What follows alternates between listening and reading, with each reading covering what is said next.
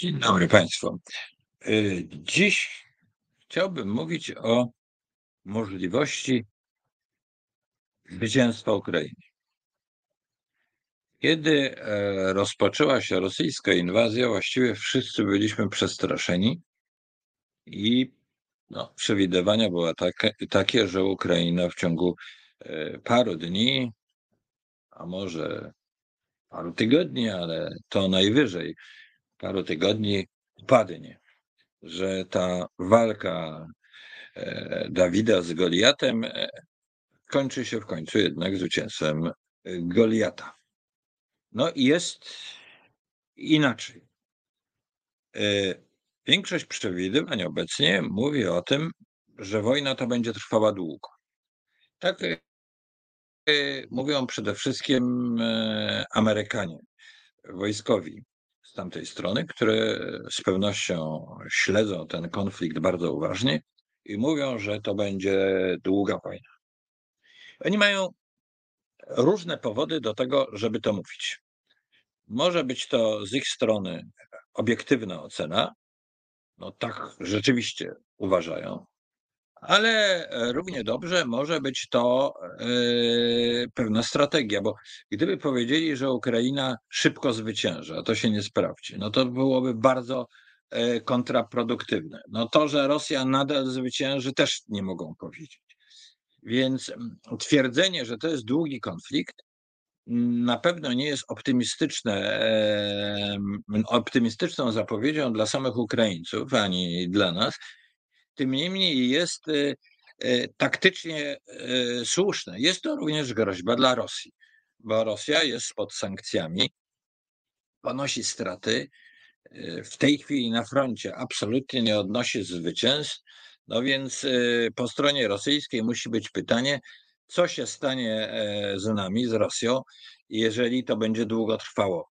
I e, Zachód z równą intensywnością jak dotychczas będzie e, popierał Ukrainę, wysyłał broń, dawał pieniądze i tak dalej, i tak dalej. No ale perspektywa zwycięstwa Ukrainy. No ona wydaje się z jednej strony mało prawdopodobna, jeżeli ktoś tak będzie mówił wprost, zwycięstwo Ukrainy, ponieważ, no jak to? No nawet jeżeli był Ukraińcą, po tym jak dostali te nowoczesne haubice 155 mm i tak dalej, i tak dalej, udało się zepchnąć Rosjan do, e, do tej linii 24 e, lutego. Nawet więcej zajęliby cały obwód ługański, doniecki. No nawet e, zajęliby Krym. To czy istotnie e, Rosja mogłaby przerwać wojnę? Ktoś by powiedział nie. Ta Rosja tym bardziej będzie mm, agresywna, przegrywając, być może użyje broni jądrowej taktycznej, może się to rozwinąć w światową apokalipsę. To jest wszystko możliwe. Ja nie chciałbym się bawić w żadne proroctwa. Nie wiem, nikt poważny zresztą nie może wiedzieć, co się w, tej, co się w najbliższych tygodniach zdarzy, a nawet dniach. To jednak warto się zastanowić nad prognozą zwycięstwa ukraińskiego. To zwycięstwo może polegać na tym, że Rosja, federat, to imperium, to resztki imperium, zacznie się rozpadać. No, niektórzy mogą myśleć, że to są mężonki. Ja też nie chcę twierdzić, że to jest rzecz, która z całą pewnością się zdarzy, że to jest najprawdopodobniej, najprawdopodobniejszy scenariusz. Ale jednak rozważmy go, bo prognozy polegają na tym, że się buduje e, różne e, scenariusze, skrajne, y, i one są, każdy z nich jest tyle warty, ile jakichś argumentów stoi za tym, że może się tak właśnie wydarzyć. A więc dlaczego Rosja e, może, może to przegrać. Tą przegraną ja chciałbym nazwać, powiedzieć, jak ona może wyglądać. Ona oczywiście naiwnością wyłożona może wyglądać w taki sposób, że e, Ukraińcy e, zajmą e Moskwę. E, to jest, byłaby naiwność, chociaż sądzę, że wielu e, pije wódkę za to, że się spotka na Placu Czerwonym w roli e, zwycięzców. Ale co oznaczałby upadek Putina? Upadek Putina w momencie, kiedy to napięcie wewnątrz Rosji narasta. Jakie mechanizmy mogłyby spowodować rozpad e, federacji? No po pierwsze, już teraz mm, jest wiele informacji, że rosyjski przemysł zbrojeniowy nie jest w stanie nastarczyć na tą wojnę. Pozbawiony jest mm, pewnych nowoczesnych elementów technologii. No i może być tak, że Rosja, że ta armia rosyjska nie będzie w stanie już skutecznie walczyć i ta przewaga na froncie ukraińska będzie bardzo wyrazista. Putin y, dalej zaczną się pogarszać wyraźnie warunki życia w Rosji i to nie tylko na prowincji, która no, w myśl stereotypu, ale może nie tylko stereotypów, jest w stanie wytrwać na samych e, kartoflach i ogródkach działkowych, ale to dotrze do Moskwy i Petersburga i tych największych, powyżej milionowych miast, i te niezadowolenie będzie narastać. Badania mówią o tym, że rosyjska, rosyjskie społeczeństwo, czy może społeczeństwo w Federacji Rosyjskiej, bo nie zapominajmy, że tam mamy ponad 20% mniejszości e, narodowych, dzisiaj wykazuje się dosyć wysokim wsparciem dla wojny ale dane Centrum Lewady pokazują, że ten spadek już jest dość znaczny tego poparcia. Że ta pierwsza euforia, czy ten euforia związana ze strachem, która kazała e, ludziom deklarować się jako e, popierającymi wojnę, już zaczyna gasnąć. Powoli, ale zaczyna się zmniejszać. Tendencja jest wyrazista. Wojna trwa dalej, ta tendencja ma wielką szansę się utrzymać. No i teraz Rosja ma coraz mniej pieniędzy. Jak wygląda to scentralizowane państwo? Ono zabiera pieniądze z prowincji i następnie rozdaje. A co się dzieje wtedy, kiedy to centrum okazuje się, że ma mało pieniędzy? Zabiera coś z prowincji, bo musi, wydawać to musi na wojnę. Wojna kosztuje w tej chwili Rosję mniej więcej 900 milionów, miliard dziennie. Dziennie, tak, tyle kosztuje to wojna.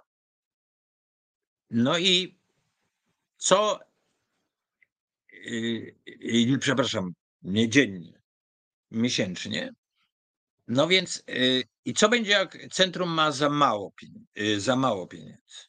Wtedy ci gubernatorzy muszą sobie dawać radę jakoś sami. Dawać radę z niezadowoleniem. I yy, ten protest na rosyjskiej prowincji w każdym razie w niektórych regionach może być tym silniejszy, że żołnierze, którzy giną, to są właśnie żołnierze z tych odległych terenów. No ale jeszcze zastanówmy się nad armią. Ta armia polega na tym, że niezależnie jak źle jest zaopatrzona, jak się obecnie e, e, pokazuje, to rekrutacja do niej, że e, to rekrutacja do niej polega na bardzo wysokich pensjach. trzy razy podobno wyższym niż średnie wynagrodzenie w Rosji. A teraz jest pieniędzy mniej. Coraz więcej jest wiadomości, że służba w tej armii jest dosyć niebezpieczna. Nie tak jak w czasie no, względnego e, pokoju wcześniej.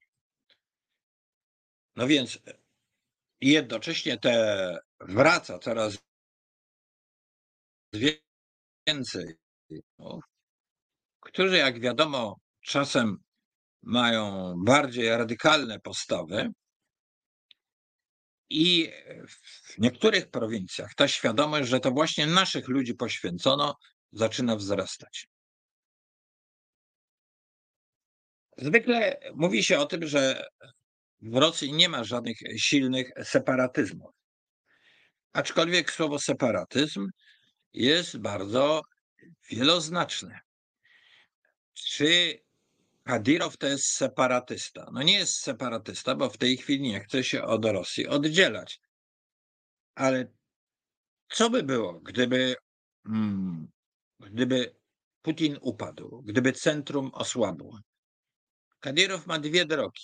Albo oderwać się od Rosji tak szybko, jak to jest tylko możliwe, albo zostanie sam zabity i w Czeczenii te wszystkie elementy, czynniki, które decydowały o dwóch wojnach czeczeńskich i dążeniu do niezależności znów żyją. To dotyczy również e, w ogromnym stopniu Dagestanu. Północny Kaukaz to jest w dużym stopniu już teren, który Rosja nie kontroluje. Kosztem finansowania, kosztem ogromnych ustępstw, ten teren trzyma się wciąż przy, przy e, Rosji. A więc e, ten bunt prowincji, czy on jest możliwy? Może się dołączyć jeszcze jeden czynnik. A mianowicie gubernatorzy muszą sobie sami dać radę. E, dodam, że takim krokiem uprzedzającym to, co może się zdarzyć, jest obecnie dążenie Moskwy, takie mamy e, stamtąd przecieki, żeby gubernatorzy nie byli wybierani, żeby byli mianowani. Zobaczymy, jak to się potoczy. Ale kiedy na ten interes ekonomiczny nie mamy pieniędzy, musimy sobie dać radę, dołączy się jeszcze lokalna tożsamość. W żadnej z tych republik, okręgów autonomicznych i tak dalej nie jest tak, żeby lokalna społeczność miała mm, większość. Ale weźmy pod uwagę dwa czynniki. Po pierwsze, niektóre te okręgi są bardzo, bardzo daleko od Moskwy. W związku z czym i poczucie tych Rosjan, które tam mieszkają, jest bardzo szczególne. Oni się nie czują Moskwiczanami. E, oni od kilku pokoleń tam mieszkają, ale też sposób, jeżeli region zaczyna mówić o sobie, to symbole, które ma, ma do dyspozycji, to są symbole tej lokalnej społeczności, która tam była dawniej, która została skolonizowana, która została w dużym stopniu zrusyfikowana, nawet w ogromnym stopniu. Tym niemniej cały czas wobec tej fikcji, co jest zapisane w rosyjskiej konstytucji narodów, wielu narodów, tak logicznie to jest sprzeczne, naród wielu narodów, ale tam podtrzymywano cały czas folklor, zwyczaje ludowe, stroje ludowe, piosenki i tak dalej. A więc jeśli taki region zada sobie pytanie tylko o swoją tożsamość, a tożsamość jest również bronią ekonomiczną, to my, my żądamy pieniędzy, mamy do tego jakieś symbole, znaki. To właśnie będzie to ta dawna y, etniczna, etniczna tożsamość. To czy te czynniki mogą się złożyć na to, że Rosja ma, federacja ma dużo mniej pieniędzy, regiony są niezadowolone, muszą sobie dawać same radę, a pomyślmy, jaki dystans dzieli Moskwę od Jakucji, od Kamczatki, od Chabarowska, a nawet bliżej, Nowosybirska i tak dalej. To są ogromne dystanse. Jeżeli gdzieś tam wybuchną poważniejsze zajścia, to nie jest tak łatwo, żeby je stłumić, tak jak demonstracje w Moskwie czy w Sankt Petersburgu. A to może wybuchnąć w kilku, w kilku miejscach. No więc właśnie, federacja zaczyna się rozpadać. Oczywiście teraz w tej dyskusji, która jakoś się zaczyna, ale na zasadzie różnych spekulacji, też jest powiedziane coś takiego. No tak, Putin upadnie, ale będzie, przyjdzie ktoś jeszcze gorzej, jeszcze gorszy. Prochanow. No ci jaszczębie, którzy to właśnie popchnęli właściwie Putina do tego, żeby on, żeby on rozpoczął tą e, agresję, wojnę z Ukrainą. To, to jest oczywiście możliwe. Ale czy Państwo sobie wyobrażają, że mm, mm, ktoś, kto rządził tak długo jak Putin, no jego popularność, to, że on zdobywa mimo wszystko poparcie tak wysokie, jak rozpoczął wojnę, w momencie, kiedy go z jakichś względów nie ma, umarł, bo był chory, no gorzej, usunięto go. Czy ten nowy przywódca może się pokusić o to, żeby prowadzić wojnę, która już jest niepopularna i być jeszcze bardziej radykalny? Wydaje mi się, że jest to mało prawdopodobne.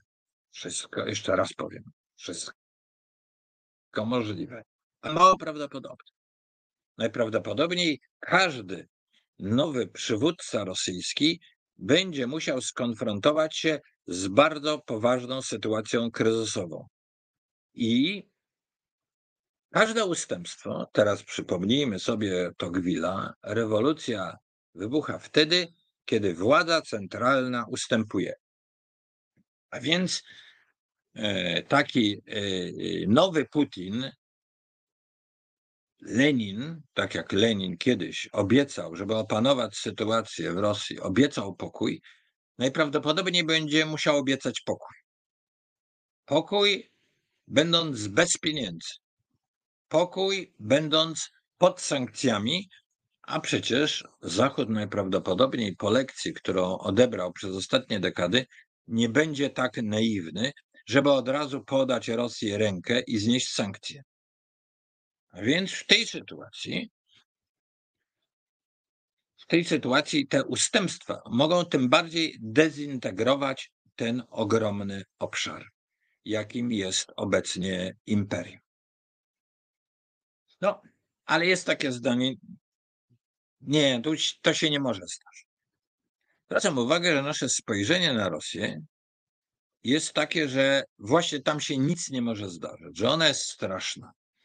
Nawet w czasie tej wojny, kiedy zaczęliśmy wszyscy mówić, że pomyliliśmy się, e, szczególnie polska e, część e, polskiej opinii publicznej czy polski rząd wypominały Niemcom, że są tacy naiwni.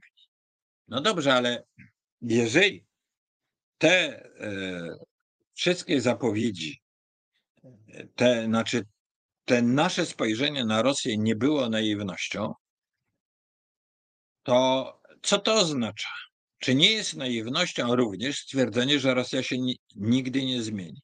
Bo jeżeli się nigdy nie zmieni, to znaczy odnieść zwycięstwo nad Rosją. Takie zwycięstwo jest niemożliwe. Takie zwycięstwo jest y, niemożliwe i również w przeszłości, co byśmy zrobili? Byłby Nord Stream 2, nie byłoby go, Rosja by była tak samo agresywna i tak samo potężna. Więc musimy chyba założyć, że brak naiwności zakłada, że nasze działania wobec Rosji konfrontacyjne mogą być skuteczne. No i teraz ta skuteczność musi się chyba wyrazić w tym, że skoro przywództwo rosyjskie nie chce jakiegokolwiek kompromisu, to z kolei stanowisko, które zajął Biden, jest słuszne. Rosję trzeba bardzo poważnie osłabić. Rosję trzeba pokonać. A pokonać Rosję można tylko wtedy, kiedy w taki czy inny sposób Putin odejdzie i kiedy ta Federacja Rosyjska zacznie się naprawdę rozpadać. No, ale Rosjanie się nigdy nie zmienią. Tak twierdzi wielu. Tak, do pewnego stopnia wmówiła nam Moskwa przez bardzo długi czas. Zawsze żeśmy zwyciężali. W wojnie z Napoleonem, w wojnie z Hitlerem. Jesteśmy nie do pokonania. Absolutnie. Prawda?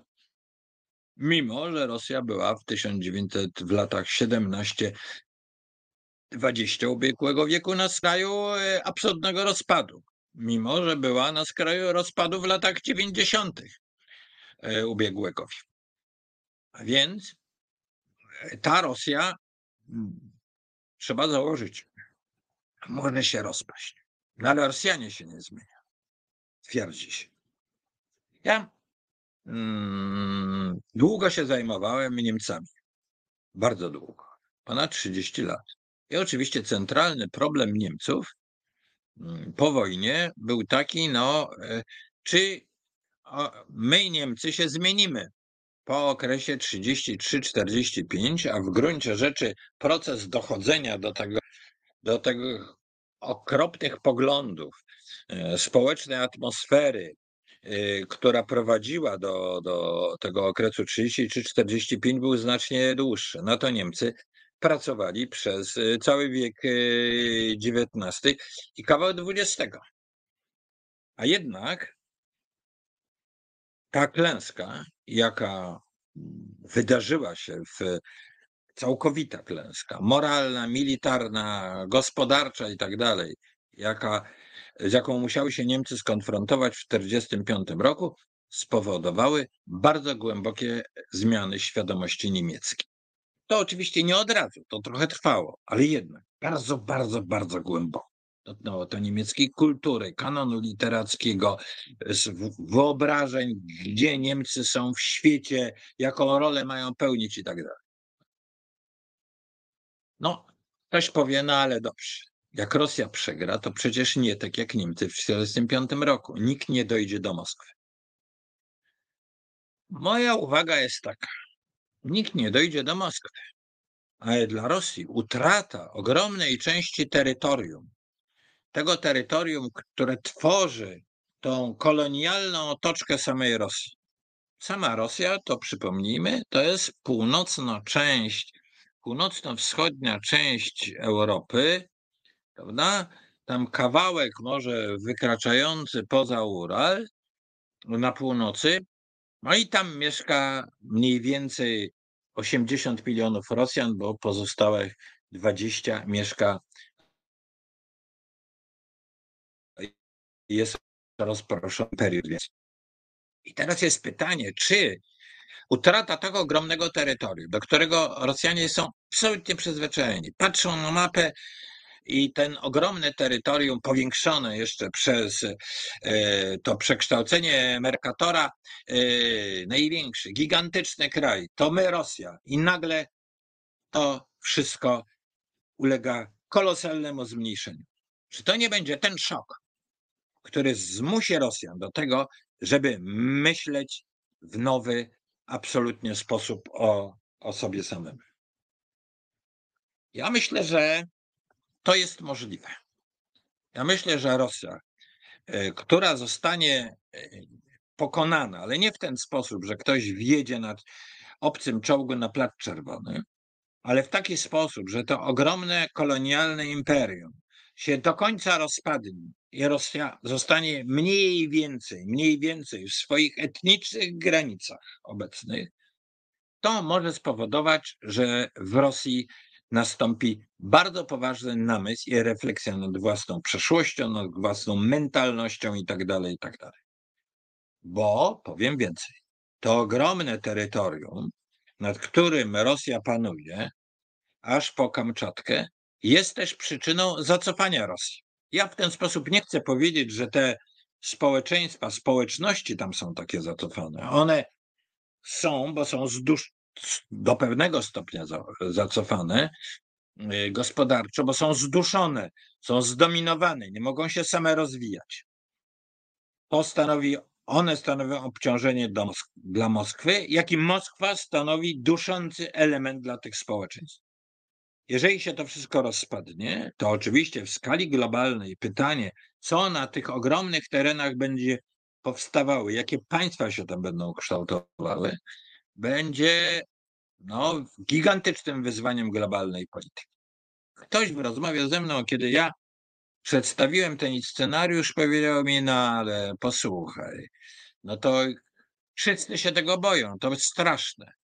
No ale odpowiedź jeszcze nie jest jeszcze straszniejsze, że ten, to monstrum, jakim jest Federacja Rosyjska, nadal istnieje i może być tak agresywne, czerpiąc, grabiąc swoje tak rozległe kolonie.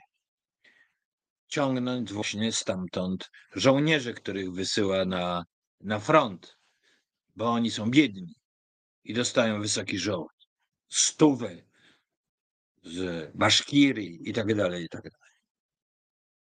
A więc rozpad Federacji Rosyjskiej jest jednym z możliwych scenariuszy zakończenia tej wojny. Kiedy to nastąpi? Moim zdaniem nie będzie to trwało aż tak długo. Putin oczywiście ma swój scenariusz. Ten plan nie B, bo go nie miał w momencie, kiedy wydaje się, kiedy zaczynał tą całą e, straszną wojnę, ale który teraz mu się rysuje.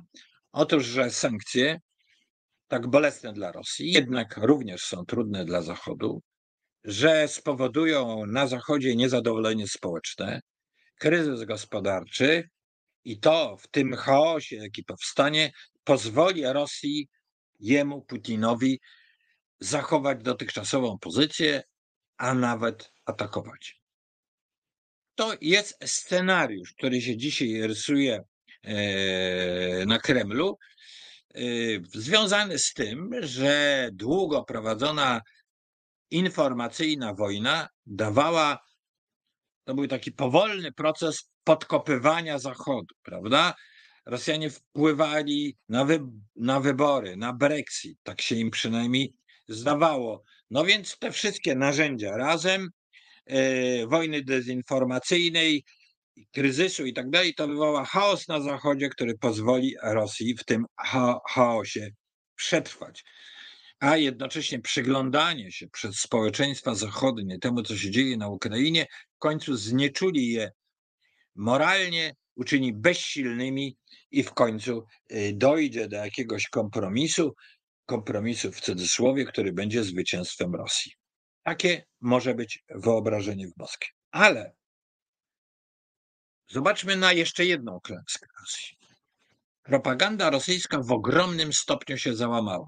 Te powolne podkopywanie, podkopywanie Zachodu, że Zachód jest dekadencki i tak dalej, że Zachód jest skłócony, to wszystko legło w gruzach, bo Zachód reaguje bardzo solidarnie jest y, wcale nie dekadencki w swoim podkreślaniu, w swoim oburzeniu, podkreślaniu pewnych zasadniczych wartości, kiedy przypatruje się tej barbarzyńskiej wojnie rosyjskiej. Dalej, Niemcy. Niemcy, które w perspektywie Putina y, no, odgrywały bardzo ważną rolę. Niemcy, które zdaniem Putina można było przekupić y, gazem i, i ropą, y, Niemcy, które do pewnego stopnia dawały te pieniądze na zbrojenia poprzez to, że ten gaz i ropę kupowały, Niemcy, w którym można było pozyskać sobie no, byłego kanclerza, ale to jest poważna rzecz, Niem i Europa, w której można było kupować takich polityków jak Salvini, czy Orban, co jest już teraz całkowicie widoczne, no to jest bardzo proste. Mało tego, Niemcy dokonały zasadniczego zwrotu. Mówiłem poprzednim razem, rozmawialiśmy o Niemczech, o sylwetce kanclerza Scholza.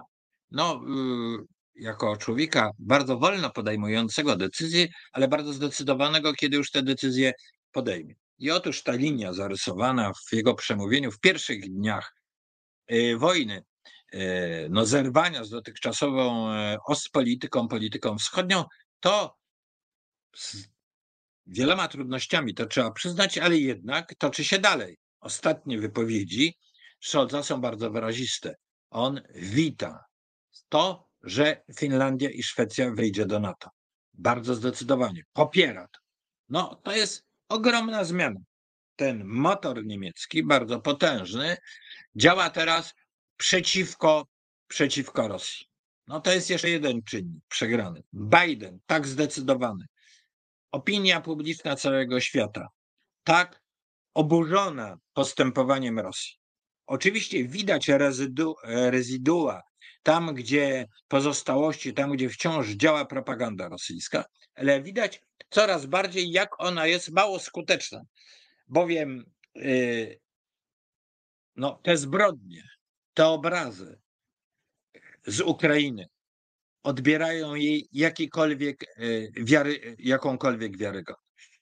To jest sytuacja na dzisiaj. Bardzo proszę teraz o krótką przerwę. Mm, ja przejrzę Państwa wpisy i będziemy kontynuować naszą rozmowę. Bardzo proszę o chwilę muzyki. Podobają Ci się nasze programy? Więcej treści znajdziesz na naszym portalu resetobywatelski.pl. Proszę Państwa, a teraz porozmawiajmy o sankcjach. No, sankcje mogą być e, różnego rodzaju. Te wielkie sankcje, najpoważniejsze, dotyczą e, nawet nie samych finansów, a uniemożliwienia Rosji importowania wysokiej technologii, przerywania e, najrozmaitszych łańcuchów dostaw. No ale to e, możemy obserwować. Natomiast ja chcę mówić o pewnych szczególnych rodzajach sankcjach dotyczących kultury. Już y, kilka audycji mm, temu żeśmy mówili o tym, no, że jak to, no, niektórzy nie chcą grać Czajkowskiego albo wystawiać Jeziora Łabędziego i tak dalej, i tak dalej. No, e, wtedy pytanie było takie, czy jest to sensowne? Dlaczego karać kulturę rosyjską? Czy ona jest winna za, e, za to, że Putin jest taki agresywny? E, moja odpowiedź wtedy była taka, że i znów analogia z Niemcami, że klęska Niemiec moralna, także moralna oczywiście, bo i militarna, w 1945 roku spowodowała w samych Niemczech, ale i w świecie przemyślenia na temat kultury niemieckiej. Pytania, co prowadzi do co prowadzi do, prowadziło do tego okresu 33-45, do tego kompletnego zaczadzenia umysłu. No i to skutki bardzo głębokie, całkowita zmiana, e, jeśli chodzi o historiografię niemiecką, sposób widzenia niemieckiej przeszłości, zmiana kanonu literackiego, wycofania pewnych e, pisarzy, o których w tej chwili w ogóle nie słyszymy, takich jak Freitag, kiedyś niezwykle popularnych. E, no i czy nie trzeba spojrzeć tak samo na kulturę rosyjską? Zobaczyć, co w niej jest takiego, że, że ta ideologia rosyjska, tak groźna i agresywna, jest do podtrzymania. Czy to tylko sam Stalin e, i sam Putin, czy też NATO zapracowały jakieś duże obszary kultury, kultury rosyjskiej. Wspomniałem wtedy o wspaniałej książce Ewy Thompson, Trubadurzy e, Imperium. Ja myślę, że ten namysł powinien nam towarzyszyć, ale mm, ja sądzę, że pilniejszym zadaniem w tej chwili poznawanie, głębsze poznawanie kultury ukraińskiej, zastanawianie się skąd Ukraińcy czerpią tak wiele e, odwagi i skąd jest ten ich niebywały upór, brak lęku, wola walki. Ja sądzę, że to jest pilniejsze zadanie. Ale chciałbym powiedzieć, że myślę o innych sankcjach. Sankcjach dotyczących e, najrozmaitszych znaków, które na całym terenie Europy Środkowej i również w Polsce zostawiło imperium. To są cmentarze, to są cmentarze żołnierzy radzieckich.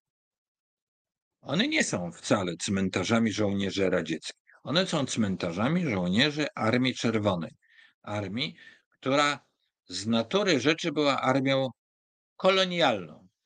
Tam walczyli Białorusini, Kazachowie, Burjaci, Ukraińcy. Ukraińców mniej więcej było jedna czwarta w tej armii. W pierwszej fazie wojny ogromna część z nich to byli yy, yy, ci jeńcy, to byli właśnie Ukraińcy. No więc, czy jak traktować te cmentarze? Czy one nie powinny być zaopatrzone w odpowiednie tablice mówiące o tym, kto tam leży? Bo tam leżą przecież wszyscy pod czerwoną gwiazdą. A byli to prawosławni, katolicy, Żydzi, muzułmanie, ludzie z jakimiś biografiami, z jakąś wiarą, a nie sami komuniści. Czerwona gwiazda nie powinna być na ich grobach. To powinno, te cmentarze powinny być inaczej nazwane i traktowane. Ambasador rosyjski nie powinien mieć do nich żadnego uprzywilejowanego wejścia. No i teraz ten epizod, który wydarzył się w Warszawie, właśnie na takim cmentarzu w Warszawie, wielkim cmentarzu. Po pierwsze, ja ten cmentarz znam. I oprócz tych tradycyjnych upamiętnień jeszcze z tej epoki komunistycznej, jedyne znaki, które tam są, widać, że jacyś bliscy, to absolutna większość to są Ukraińcy, którzy tam przyjechali. To ma swoje, moim zdaniem, znaczenie, a mianowicie Ukraina to jest y, y, kraj, społeczeństwo, w którym szanuje się pamięć, szanuje się życie ludzkie. I te rodziny przyjeżdżają, jeżeli stwierdziły, że ich bliscy leżą na tym szpita, y, na tym cmentarzu i tam pozostawili znaki, tabliczki, czasem małą flagę ukraińską. Flag rosyjskich, pamiętnie rosyjskich tam szczerze mówiąc nie widziałem. No ale na, teraz na ten cmentarz demonstracyjnie, mimo że uprzedzany, że to nie jest dobry pomysł, idzie ambasador rosyjski i oblany zostaje czerwoną farbą. No ja muszę powiedzieć, że byłem zdubiony niektórymi komentarzami. A mianowicie komentarze były pełne ubożenia. To się u nas nie powinno zdarzyć. My jesteśmy cywilizowani. Oblaliśmy ambasadora czerwoną farbą. Ja, wcale nie uważam tego za nic strasznego. To zrobiła dziennikarka ukraińska, oburzona tym, co się e, dzieje w Ukrainie. Oblanie kogoś czerwoną farbą, dającą krew, porównaniu z gwałtami na kobietach, wywożeniu, zabijaniu dzieci, porywaniu dzieci, wywożeniu ludności. Gdzież to jest w ogóle jakiekolwiek porównanie? To jest, uważam, całkowicie uprawomocniony akt protestu, emocji. Oczywiście, polska policja powinna chronić rosyjskiego ambasadora. Nie udało się jej.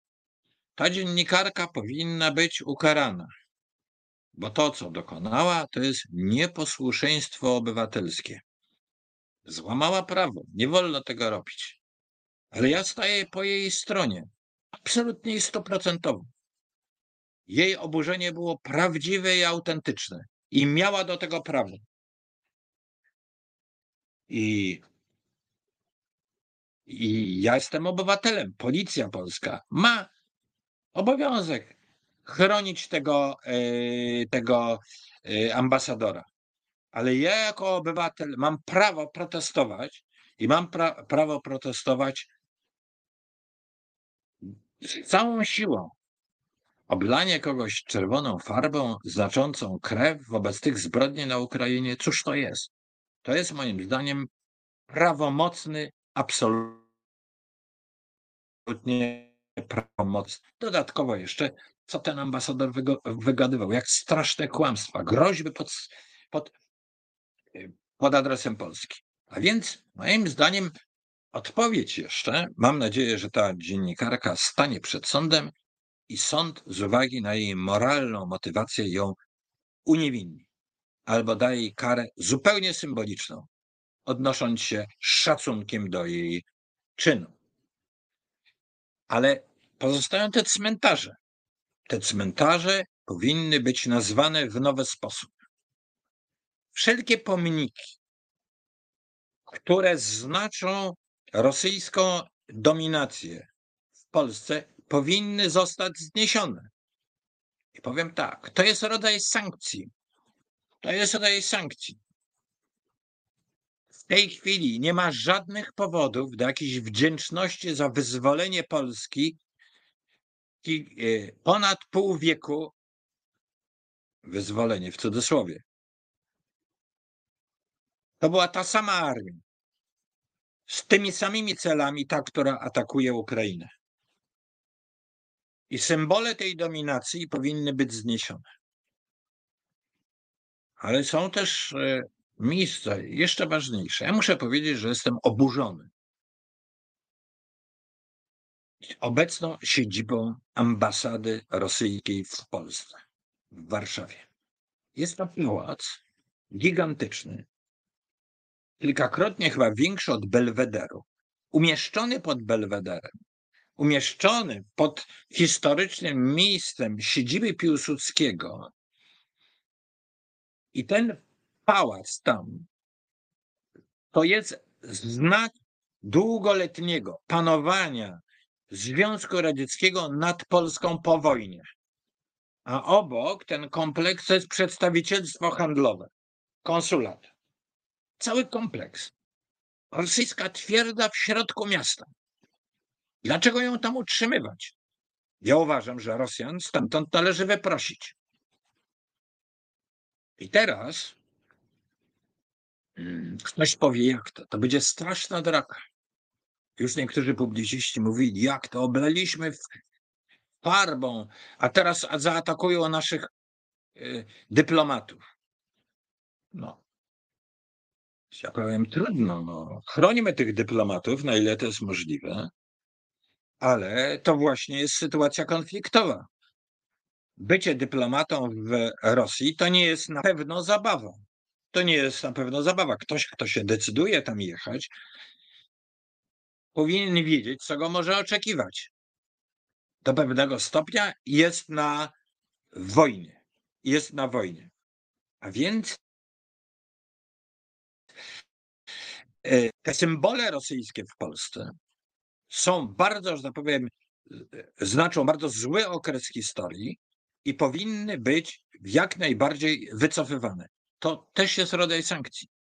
To też powinno docierać do Rosji, że nie będziemy nie tylko tolerować tych ustępstw, na które tak narzekamy, dotyczące Nord Stream 2 i tak dalej, ale nie będziemy tolerować waszej mocarstwowości. Nie będziemy tolerować waszej narracji historycznej, która jest związana z imperializmem.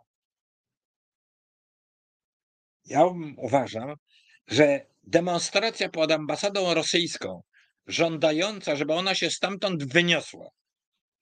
Z takiego miejsca w Warszawy, pod, pod Belwederem, pod, przy parku, które jest symbolem powstania listopadowego. Wielka pamiątka polskiej historii. Że to z tym powinno się skończyć. Potrzebujemy, i to jest też rodzaj sankcji, dość z rosyjską narracją dotyczącą imperium. Dość z mówieniem historycznych bzdur, że Rosja po 1945 roku wyzwoliła część Europy. Dość bzdur, że to Rosja ma 20, poniosła 27 milionów ofiar podczas II wojny światowej. Nie Rosja, tylko skolonializowane imperium, w którym około 10 milionów Ukraińców poległo w II wojnie światowej. Tak, to powinniśmy Rosji powiedzieć z całą siłą, spokojnie, nie krzycząc, ale zdecydowanie. Ucząc się też tej innej historii Rosji, Rosji jako imperium kolonialnego, a jednocześnie mając nadzieję, że Rosja, kiedy się rozpadnie, wracam do pierwszej części naszej audycji, będzie zdolna do tego, żeby się zdemokratyzować, ale na to musi doznać, tak jak Niemcy hitlerowskie, bardzo głębokiego szoku. I to od nas zależy, bo naszą naiwnością, to co Rosja, Rosji też uniemożliwia zdanie, zmianę, to jest ta właśnie ustępliwość wobec Rosji, ten przestrach, to stanowisko bardzo wielu Polaków, y, którzy patrzą na Rosję jak królik na węża. Powtarzam to wielokrotnie. Królik na węża, który boi się tego węża, ale jednocześnie uważa się za kogoś słabego. Ten wąż na pewno nas połknie. Lepsza, ale czasem piszczeć, ale w drugą stronę, żeby wąż się na nas nie pogniewał. Otóż jest teraz moment, żeby wypowiedzieć wobec Rosji całą prawdę o tym, co o nich sądzimy. I zabrać im te wszystkie propagandowe zabawki, gadżety, które zgromadzili na terenie Polski i zabrudzili polski krajobraz. To jest dzisiaj potrzebne. Dzisiaj też nie są nam potrzebne wydanie, nowe wydanie dzieł Dostojewskiego, ale nam jest potrzebne dzieła Szałomowa, dzieła, dzieła tych Rosjan, którzy się temu sprzeciwiali i którzy opowiadali o tej strasznej i złej Rosji i mieli w Rosji odwagę to mówić. No i przede wszystkim powinniśmy Rosji przeciwstawić naszą wiedzę i znajomość kultury, kultury, e, kultury ukraińskiej. Kultury, która jest oparta na, jak widzimy, na ideałach wolności i która Rosji się w tak zas zasadniczy sposób przeciwstawia. Ja w tej chwili świadomie powiedziałem kulturę, bo pomoc wojskowa, wszelkiego tego typu zasoby są obecnie oczywiście priorytetowe i ważne, ale e, mówiąc o kulturze, mówimy o czymś bardzo długotrwałym i musimy rozumieć, na czym polega ten opór ukraiński i jak dalece pomaga nam ten opór ukraiński pamiętać o naszych europejskich wartościach. Chcieliśmy się z Rosją dogadywać. Niemcy Wandel, Wandel do handlu. Inni poprzez najrozmaitsze ustępstwa, niedrażnienia, pra, nadmiar pragmatyzmu. Dzisiaj nie jest czas na to nie jest czas na to. Nasz stosunek do wszelkiego, co rosyjskie, powinien być głęboko przemyślany. I te przemyślenia powinny służyć temu, żeby nasze oburzenie wobec tego, co Rosja robi, nie przeobraziło się w ksenofobię, ale przeobraziło się w bardzo krytyczny obraz, obraz Rosji i rozpoznawaniu tych Rosjan, którzy chcą być Europejczykami i tych Rosjan, którzy są naprawdę barbarzyńcami i należy im to głośno i jednoznacznie mówić. Cały czas pamiętając, że priorytet dla nas w dialogu ze Wschodem to jest rozmowa z ukraińską kulturą, z Ukraińcami i wsparcie dla Ukraińców. A więc ta farba na twarzy ambasadora rosyjskiego. Tak, bardzo dobrze, że to się stało. Ja to popieram. I piszmy wszędzie, że nie jesteśmy tym oburzeni. Oczywiście, polski minister spraw zagranicznych musi powiedzieć, że to się nie powinno zdarzyć. Na niego się nie oburzam, ale na oburzam się wszystkich na tych, tych, którzy lękliwie z jakiejś naiwności właśnie długoletniej mówią, ależ straszna rzecz, to takie niehumanitarne. No, on odda ten swój garnitur do pralni i koniec. A poza tym powinien być może wyproszony z Polski za to, co mówi, co obraża Polaków. Więc sankcje są różnego rodzaju. Sankcją jest również to, że zrezygnujemy w pełni z naszej naiwności i zaczniemy mówić Rosjanom to, co o nich naprawdę myślimy. Będziemy to mówić i powinniśmy mówić w przemyślany sposób, ale nasze emocje często, tak jak czyn tej Ukrainki, są w pełni uzasadnione. I nie bądźmy nim w żadnym wypadku oburzeni. No, tyle dzisiaj o możliwym rozpad, rozpadzie kolonialnego imperium. Ten scenariusz należy analizować. Ten scenariusz też wcale nie jest łatwy. Na ten scenariusz też trzeba być przygotowanym. Jak Zeleński mówi, nie, nie powinniśmy mieć nadmiaru, nadmiaru optymizmu. Każdego dnia żądać jakiegoś zwycięstwa, ale też nie po, powinniśmy e, popadać w jakiś rodzaj pesymizmu. Powinniśmy przestać być tym królikiem, który wpatruje się w rosyjskiego węża.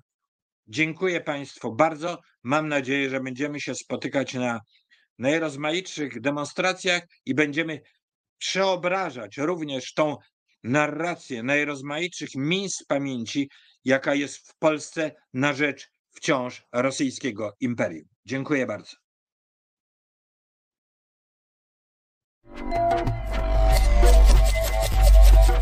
Reset Obywatelski.